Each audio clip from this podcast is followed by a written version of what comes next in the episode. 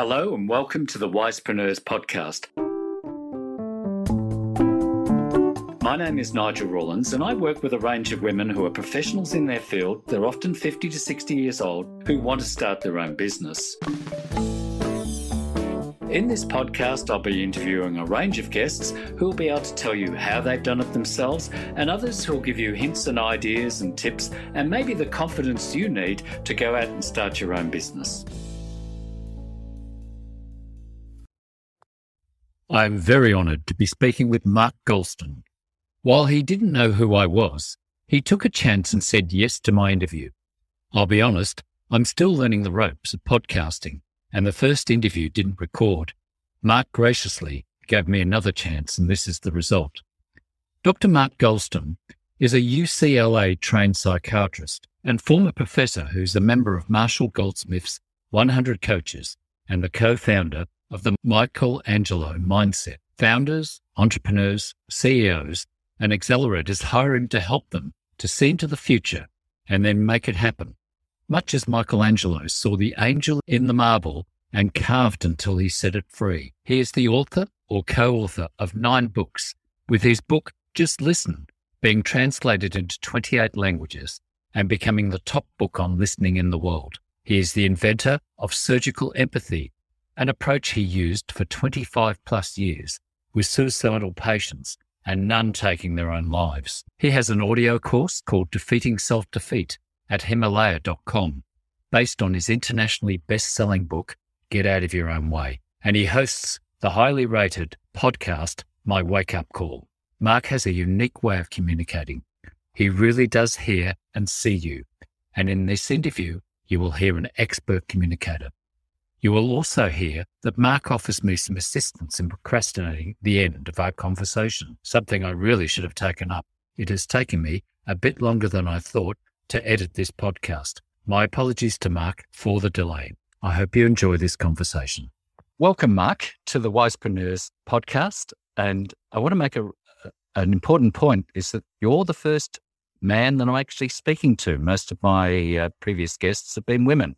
And there will be more men that I'll interview, but you're the first and probably one of the most important because of your topic, which is about listening, but not what we'd normally think about listening. But I'd like to get you to introduce yourself a little bit about your career and what's taken you to this point where through your podcasts, which I absolutely adore and listen to a lot, have taught me so much more about listening compared to what I thought I was a good listener. And I think you've taught me that there's a whole new side to it that most of us are unaware about. So could you tell us about how you came to that point? I was originally trained as a psychiatrist, and early on I specialized in helping people who felt suicidal. And one of my early mentors was a fellow named Dr. Ed Shneidman. And if you look up Ed Shneidman, S-H-N-E-I-D-M-A-N, you'll see that he was one of the pioneers in suicide prevention. And he was a professor at UCLA when I was there, and then I finished my training there. And he was an early mentor, and he would refer me people who were still suicidal, but had to be discharged from the inpatient ward. So they weren't acutely suicidal, but you can't keep someone in a hospital forever just because they're having suicidal thoughts. And some of the residents who were in training, so this was after my training, were uncomfortable seeing them outside the hospital. So he would go up to a consultation and he would be in the room with them and he would page me and I'd get on the phone and would always be the same introduction. He'd say, Mark, this is Ed. I'm with this handsome young man. I'm with this lovely young woman. They're in a lot of pain, Mark. You could help them, see them. And then I'd get on the phone and then you could make arrangements for them to be discharged. Now, one of the things that was a great good fortune from a misfortune is at the end of my training, I was going to go into a fellowship, but it got canceled. So I decided I'll just go out and see if anybody comes to my office, wants to see me. And why that was good fortune for me is that it enabled me to really listen to my patients without having to be imprisoned by checking boxes, which an institution would have required of me. And that didn't mean that I was a rogue psychiatrist. It just meant that I was able to tune into my patients. And one of the things that I noticed with suicidal patients is increasingly, when I look into their eyes, just as I'm looking into your eyes, is they'd have a look that said, "You're checking boxes and I'm running out of time." They didn't say it in their words, but I could see it in their eyes. And it was such a strong pull. It was almost like a drowning person reaching out with their eyes. And it was so strong that I had to make a choice to keep checking boxes or grab on to their eyes and see where their eyes took me. And where their eyes took me was into the pain inside. And something that I realized is that when someone is deeply depressed to the point of feeling suicidal, and you give them suggestions and advice and treatments, and for some reason or other it's not working, what they're really saying to you is, "You have to come to me. I can't make it to you." And I have a number of stories, and I'm not sure how many I'll be able to share, but there was a couple stories that really shaped the way I listen into people's eyes. One of them had to do with a man who was an early AIDS patient. I'm not even sure the diagnosis of AIDS had been made, but I was paged by his doctors to do a consultation and to approve his having his arms and legs restrained because he was pulling at his IVs, he was pulling at the respirator that he was connected to, and he was just kicking all over the place. So the doctors had paged me to okay an order that he be restrained and be given a major tranquilizer. And when I went into his room, his eyes were like saucer shaped, and he couldn't speak because he was on a respirator, and he kept going, and I said, "What is it?" And he just kept going, and he kept looking at me with those eyes. And then I put a pencil in his hand, and I said, "What is it? Write it." And he scribbled, and I couldn't make it out. And what the doctors had said is, "Look, he's psychotic. He's just hallucinating." And I finally agreed with them. And I told them, "We had to put your arms and legs down because you were pulling at the IVs, you were pulling at the respirator, you were kicking. And I'm giving you something to calm you down. When you calm down, we'll take everything off." So a day later, I get paged by the doctors, and they said, "Mr. Jones told us to page you." So I go into his room, and he's seated, he's off the respirator, he's seated up in his bed, and he looks at me, and with his eyes, he grabs onto my eyes, and he says, "Pull up a chair." And then he looked at my eyes, into my eyes, held onto my eyes, and he seated me in this chair with his eyes. And he said, "What I was trying to tell you is that a piece of the respirator tube had broken off and was stuck in my throat. And you do know that I will kill myself before I go through that again. Do you understand me?" Mm. And my eyes teared up with just the horror of that and having participated in that. And I said, "I'm sorry. I understand." Mm-hmm. So that gave me a dramatic lesson about listening into people's eyes. And then I'll share another anecdote with a woman that I'll call Nancy. So Dr. Shneidman had referred this woman named Nancy, who had made several suicide attempts in the previous years and had been in the hospital 1 or 2 months every year or a couple times a year before I started seeing her. And I didn't think I was helping her at all. She came in. I think we actually met 2 or 3 times a week, and you could do that back then. But I didn't think I was helping her, and Nancy rarely made eye contact. She wasn't exactly catatonic, but she just never looked me in the eye.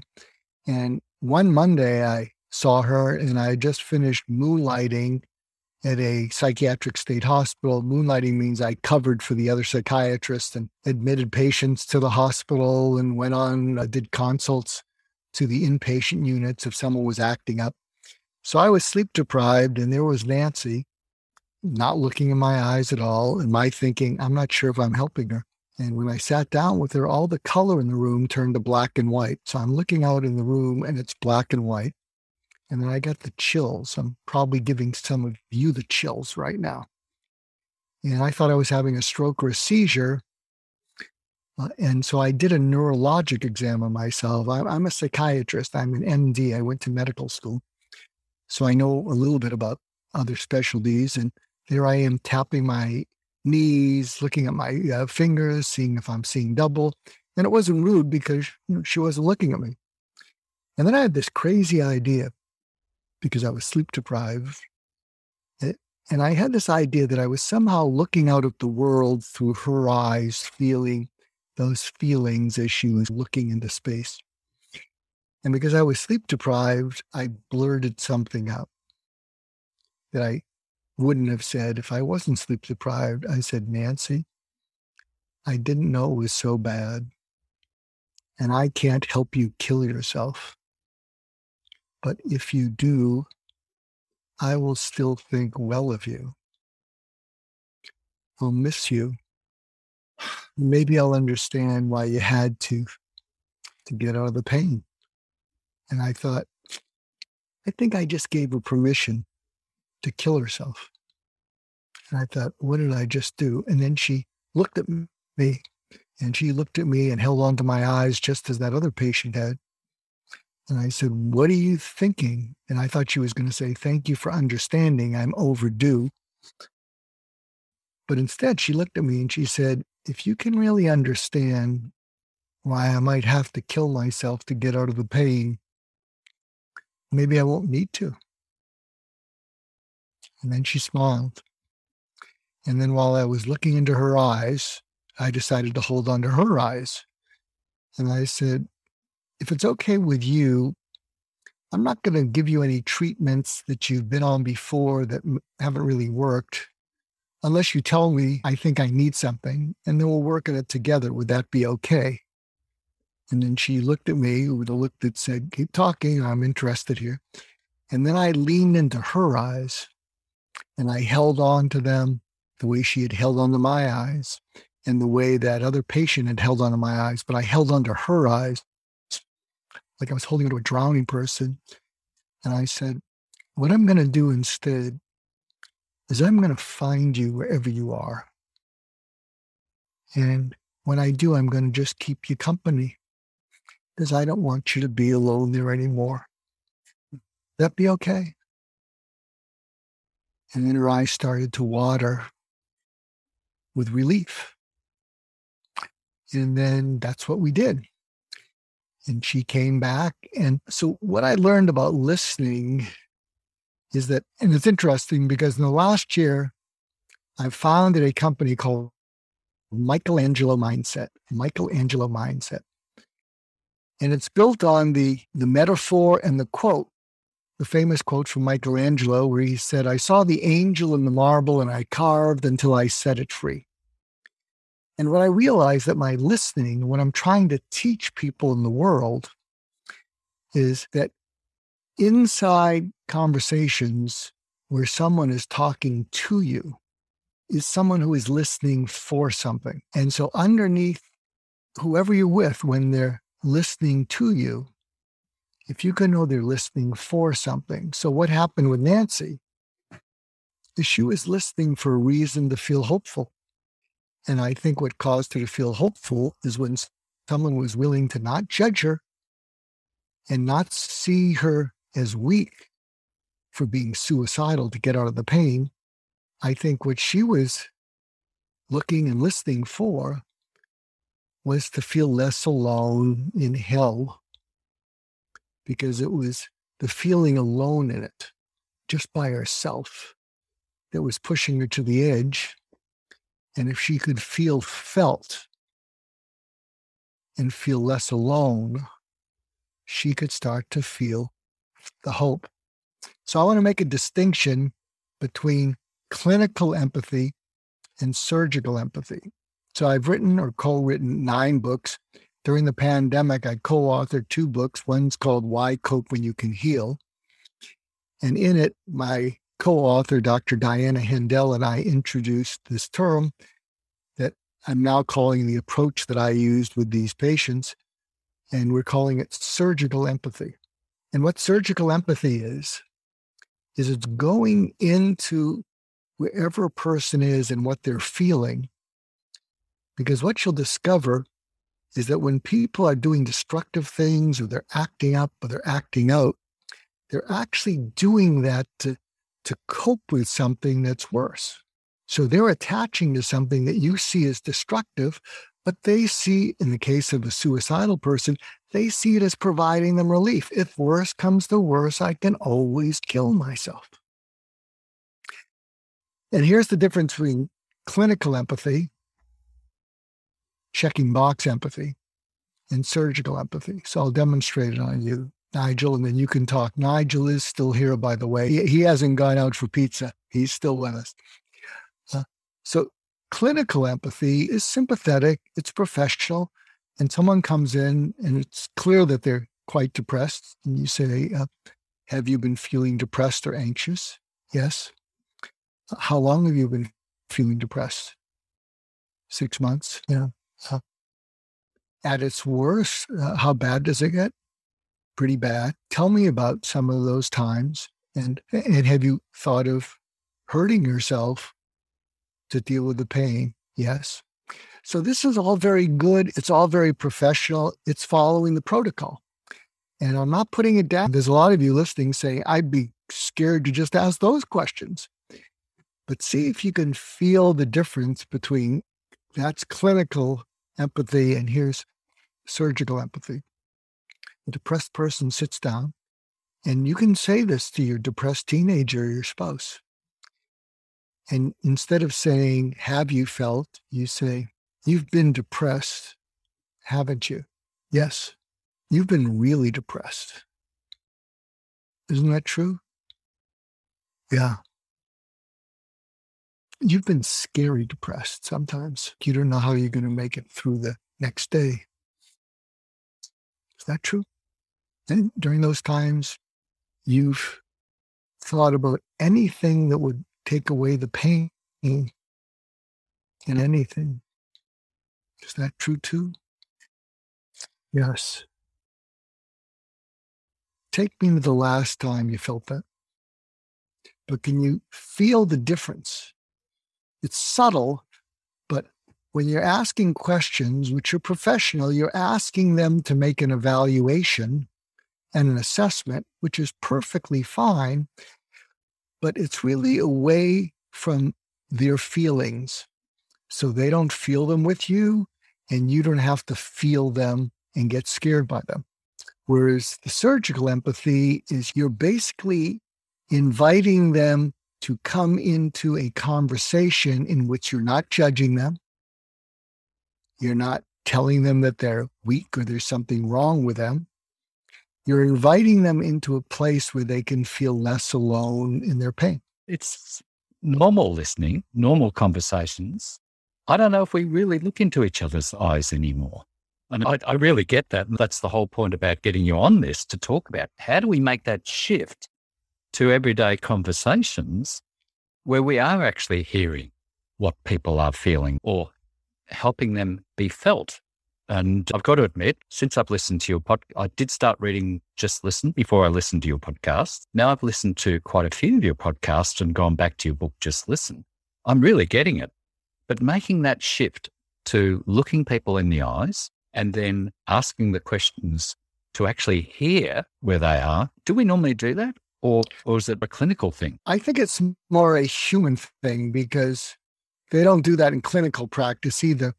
But what I'm trying to teach the world and teach you and teach your audience is if you can know in your mind, in your heart, that whoever you're with is listening for something.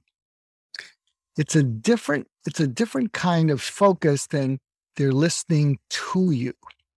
So if I focus on you listening to me as a host, you probably would have a series of questions. You would ask them. I would give you informational and hopefully decent answers. And that would be pretty good. And that would be a pretty good informational conversation. And we probably get away with it. But if I know that inside you listening to me is that you're listening for something, and I can ask you what it is, but I already know what it is. Just being curious about what someone's listening for, you don't have to be a rocket scientist to really figure it out. So let me see if this is true. Here is Nigel. He has a show dedicated to women who are a little bit older, who are looking to make a transition. He wants to be helpful to them. And what you're listening for is information that will be immediately relevant to them, meaning as they're listening to it, they can say, I can relate to it. This applies to me. So you're listening from your guests for information that is relevant to your audience, that is clear, that is concise, and that is doable by your audience. Now, I haven't been concise because you've invited me to share stories, but my guess is what you're listening for is if I have a guest who's able to share a story that serves as a great example of what he or she's talking about, I think my listeners will be able to learn more from that as they hear the story than if my guest is rattling off bullet points. And I think the trust and confidence and respect of your audience, your female audience, means a lot to you. And you want to honor their trust and confidence and be worthy of their respect. So you're listening for guests that can really deliver what your audience is listening for. Is any of that true? Oh, yes, definitely. To be honest, this gives them a taste that there is a different way of communicating. Now, I would say that a lot of women are probably pretty good communicators anyway. It's probably men. And I look back through my life, and I'm 65 now. I don't think I've really communicated like we're talking today. And that's why I wanted you on the podcast, is it'll help me. But I think it'll also stimulate people to go into your book and to try and get that viewpoint that there is a better way to communicate. And I think with the eyes, you know, I don't know how much people are actually look into each other's eyes. I think transactionally during the day, they don't. They just want to get something, get moving. But in a conversation, and I guess with Zoom, it depends where our camera is focused. And I think Zoom would create some problems with looking into the eyes because it depends where the camera is. We're looking at the screen. There are techniques around that. So I think Zoom does that. But in our day-to-day interactions with family, with friends, do we really look into each other's eyes? And are we really going to that sense of empathy? And yes, when we're talking about what I'd like for the audience, I'd like them to say, wow, this is great. And I'm going to recommend that they listen to quite a few of your conversations, because your conversations with your guests, they're really out of this world. I know that they are conversations. You don't have questions. I think you go with the flow and you get a great deal of information about it. And what I love about your podcasts is you not only speak to your listeners, you speak to your guest as well, and you model this communication behavior. And that's what I love about now going back to your book, Just Listen. So yeah, I agree. I think it's fabulous. So the other thing too about the eyes is about noticing. And I think that's something that comes through in your podcasts as well. That was a big thing with you often mention noticing. What can you say about that? Well, I had 8 mentors and they've all died. And one of my mentors was a fellow named Warren Bennis. And if you look up the name Warren Bennis, I don't know how well he's known in your area, but he was probably one of the top 5 thought leaders in the field of leadership. And he was a mentor to David Gergen, who is on CNN. He was a mentor to Howard Schultz, the CNN of Starbucks. He advised several presidents. And he had wonderful quotes, and I'll share a few of them. And he learned them from other people, and he gave full credit. So one of his quotes that he borrowed from, I'm forgetting the person, he was the originator of something called Common Cause. I'm blanking on his name, but it was Saul Bellow. Saul Bellow was a famous playwright. And Saul Bellow had this saying, be a first-class noticer, because noticing is different than looking, watching, or seeing. When you look, watch, or see, you're an observer, but you're not connected. But when you notice, you lean into what you're noticing. If I am looking into the camera instead of your eyes, I'm noticing that it's focusing on me. I'm wondering if it's zooming in or zooming out, or is that me zooming in or zooming out? So when you're a first-class noticer, you're really connected to whatever you're noticing, and you form a connection. I just put up a recent article so people can find it, and it's called Why You Don't and Won't Listen and why you should. So it's up on LinkedIn. And what I talk about is that, and it goes back to looking into people's eyes and listening. One of the reasons we don't listen is because we're anxious. If your mind is already overwhelmed, you feel, I can't take in anymore. I can't listen because it's all I can do to just manage what's in my head. In addition to anxiety, one other thing that gets in the way of it is sometimes we can be arrogant. We can look down on someone and say they're not worth listening to.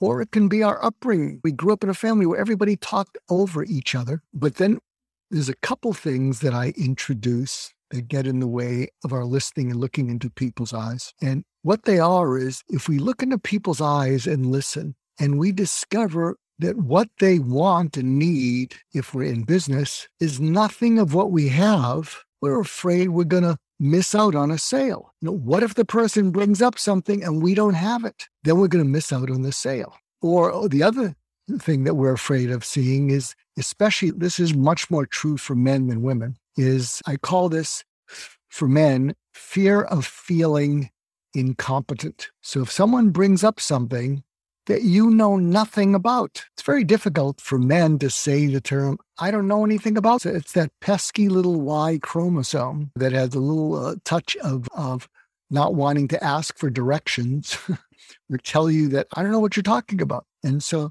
often we don't look into people's eyes because we don't want to be afraid that they'll be wanting something from us that we don't have, or they're really talking about something that actually causes us to feel stupid. But really, what I'm trying to teach the world, and it's an uphill battle with the business world, but it's because I'm a therapist, it's how I've gone into the business world. If whoever you're with, you are there to find out what they really want and need, and you are there to serve them. Even if you don't make money at it, you could almost always say, I don't have that, but I know a place you can go. And what happens, you can build trust in a relationship. And I don't know what it's like in your country, but building trust in America is like a unicorn. Doesn't exist. What are you looking for from that product? You're foolish to trust anyone.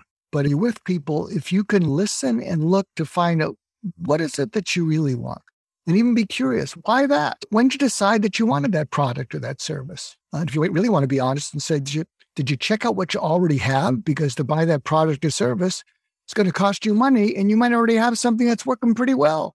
Have you checked that out? So if you are there to just be of service, what'll happen is you're going to give people this wonderful experience of being able to trust you. And then maybe what you can do is you can refer them to other people, and those other people, guess what, are going to be grateful to you. And that's what I'm trying to help the world discover, that when you can just be of service without it being only about you, you have the opportunity to develop trust from whoever you're talking to, gratitude if you refer them to someone else. That's so important. I think it takes the pressure off this idea, if you're in business for yourself, that you've got to be continuously selling. And by helping, I agree totally. I did have a mentor for about 20 years, and he helped me make a shift to business. Unfortunately, he passed away last year, but without his help, I would never have been able to make the shift I've made to business, because I had no clue. But he was very good at hearing what the needs were as well. He was a former Hewlett Packard marketing manager, very good salesman. There's something to keep in mind, because this is a show about being successful in business. So when I coach people, and I coach a lot of female entrepreneurs and female executives, because women are more open to help. And it's interesting, something that I hear frequently is that men are hiring more women coaches than male coaches, because we'll talk to our moms. We may not talk to our dads. There's that male to male type of thing. But here's something that I hope can apply to your business if you're listening in. What you really want to do is drill down and think of your service or your product, and what is the problem that it solves? Your product or service solves what problem for who, when, in order to, so that. I'll repeat that, because when you're meeting people and they say, what do you do? I coach people to try to not use the word, I do this, we do this, Because even though the other person's asking you, what do you do? As soon as you say, I do, or we do, you just sound like another person who's just puffing themselves up. So this is what you do. And this is how it goes into really deep listening. Someone asks you, what do you do?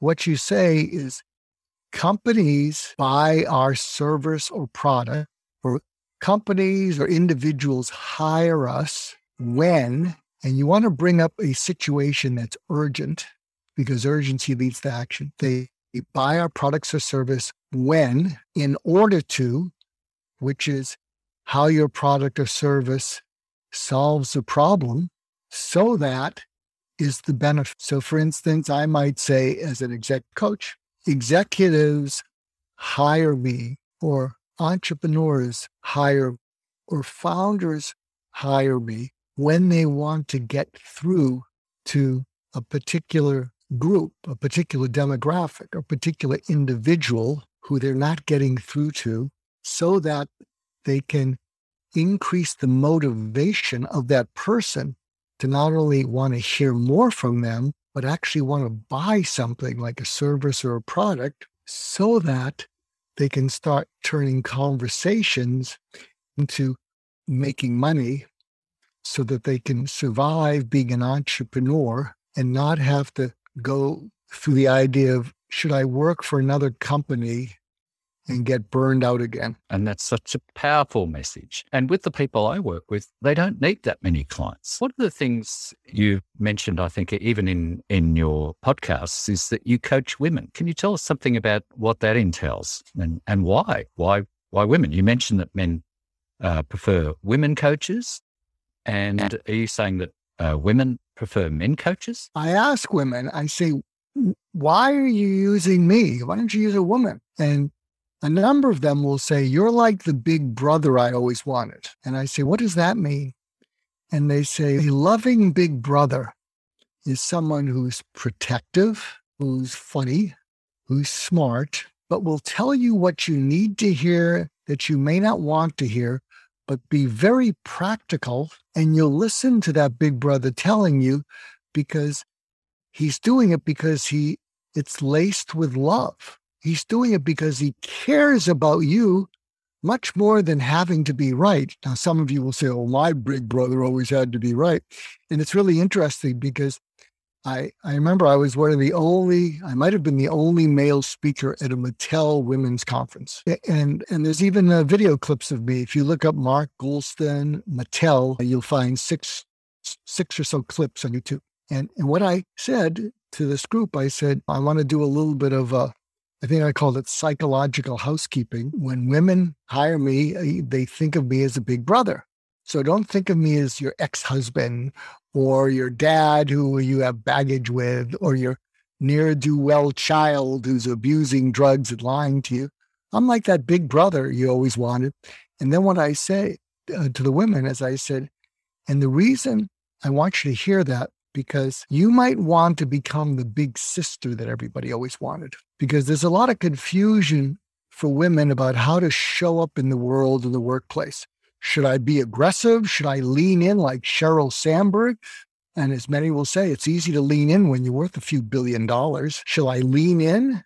Well, that's too aggressive. Shall I be passive? Shall I be submissive? And when I gave them this metaphor, be like the big sister that everybody wanted. And again, a big sister is someone who looks out for you, is playful, is funny, and yet will tell you exactly what you need to do. I am blessed to have 3 children, 2 daughters, 40 and 34, and a son, 31. And my 40-year-old daughter, she's an amazing big sister. She has my other daughter and my son's backs, and she'll be really direct, and she'll be really funny. And she's exactly the big sister that everybody would always want. That's fantastic. And I think that's what we've got to get across there, that not all men as coaches are transactional. And I ask the same questions. Why do women like working with me? And I think it's because in my previous career as an elementary school teacher, I worked with women for 16 years. So I was used to working with them. And then I've worked with men, and I found that difficult, because they were often wanting things done straight away, whereas the women, no, that things take time. And I think that's through their experience of life and living. With coaching, how do you become a coach to women? And I'm assuming you're talking about senior executive women. Senior executives or entrepreneurs, because I also advise accelerators. So they will bring me in to do presentations to startups, entrepreneurs. And one of the things that they really seem to like is when I talk to them about how do you approach investors. And I'll just share this with you because it is comical and it's almost what they look for now in the when I'm doing some training with them. I'll say, for instance, when you're with an investor and the investor smiles, do you think it's a yes? And these people have tried it enough to know that when an investor smiles, it's usually not a yes, unless you've said something humorous. And I said, investors don't smile because it's about money. The reason they're smiling is because you've given 3 minutes of something that you have a 20-minute presentation about. And in 3 minutes, they've already decided they don't want to invest in you. And they're smiling because they don't want to be rude and say, I've seen enough, not interested, because they saw all the work you went through to go through your presentation.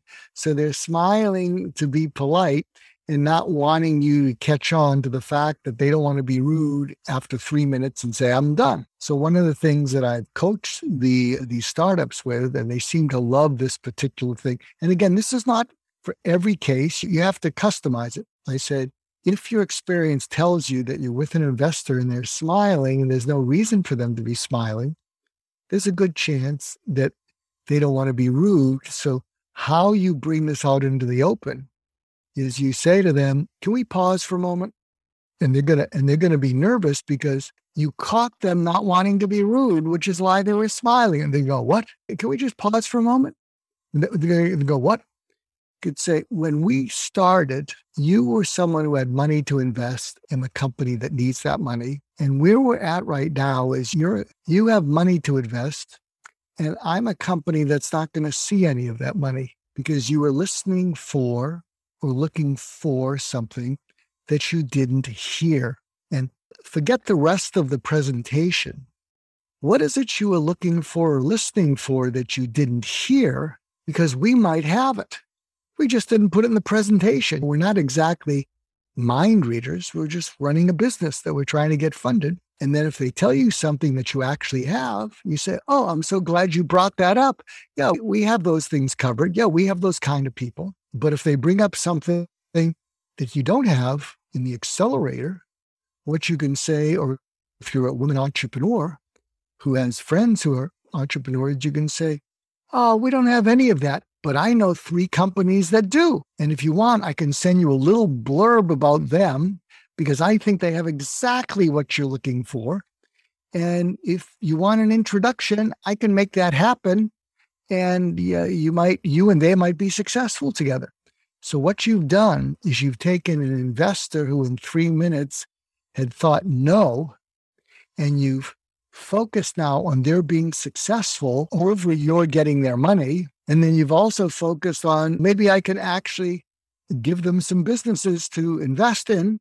And so those businesses are going to be grateful to you that you made the introduction. So you've turned a no and a smile and a not wanting to be rude into someone who's grateful to you because you focused on their success and you made an introduction to some people who could help them.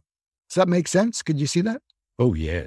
And I'm thinking, gee, in Australia, if we could do that, our business would be so much more different. And there is a very big difference, I think, between a business culture and Australian one. I think we're a bit, what do we call it? It's just a go in America. I think we're a bit more what we call laid back here. Mm-hmm. But the brilliant thing you're talking about is of being of service and doing it with love for humanity and noticing, hearing and asking. It's a very different approach. To me, it feels a different approach, but gee, if they could go out and start meeting and doing this, it would be amazing. I think you can do this on a Zoom call because, again, I think if your intention is to be of service and people really get that. And again, it's not that you're being a saint. It's that if people sense that you're there to be of service and you're not doing it in a false way, they'll begin to trust you, which is very rare. There's several people during my career from big companies. And I got to know them. And I remember one who was the senior manager at Cisco. And I met him at something and we became friends. And after about 3 months, he said, I've been trying to figure out your angle and I can't find one. And he said, it's unbelievable because I said, well, I do have an angle. And the angle is to be of service. My background was that of a therapist. And something we didn't talk about is that I had a rough time during medical school.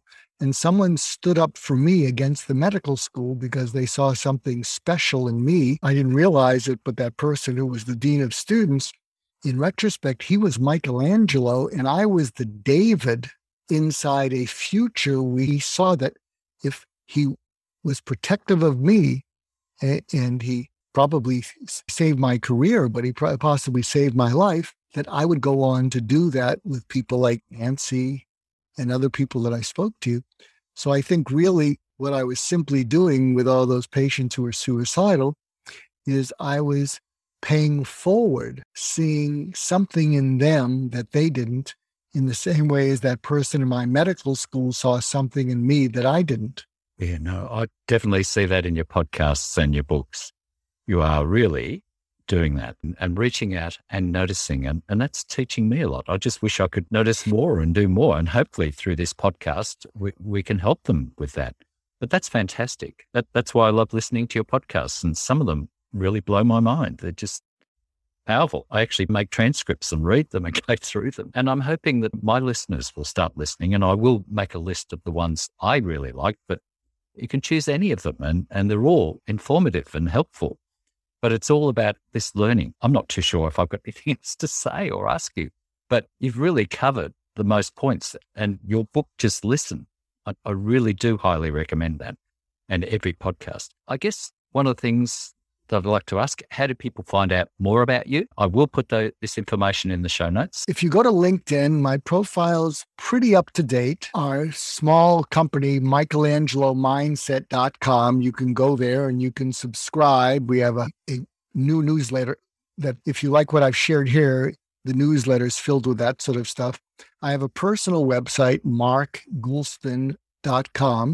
My podcast, My Wake Up Call, I'm up to about 250 episodes with 30 recorded ones in the queue. That's 10 weeks of inventory. I also have a free course.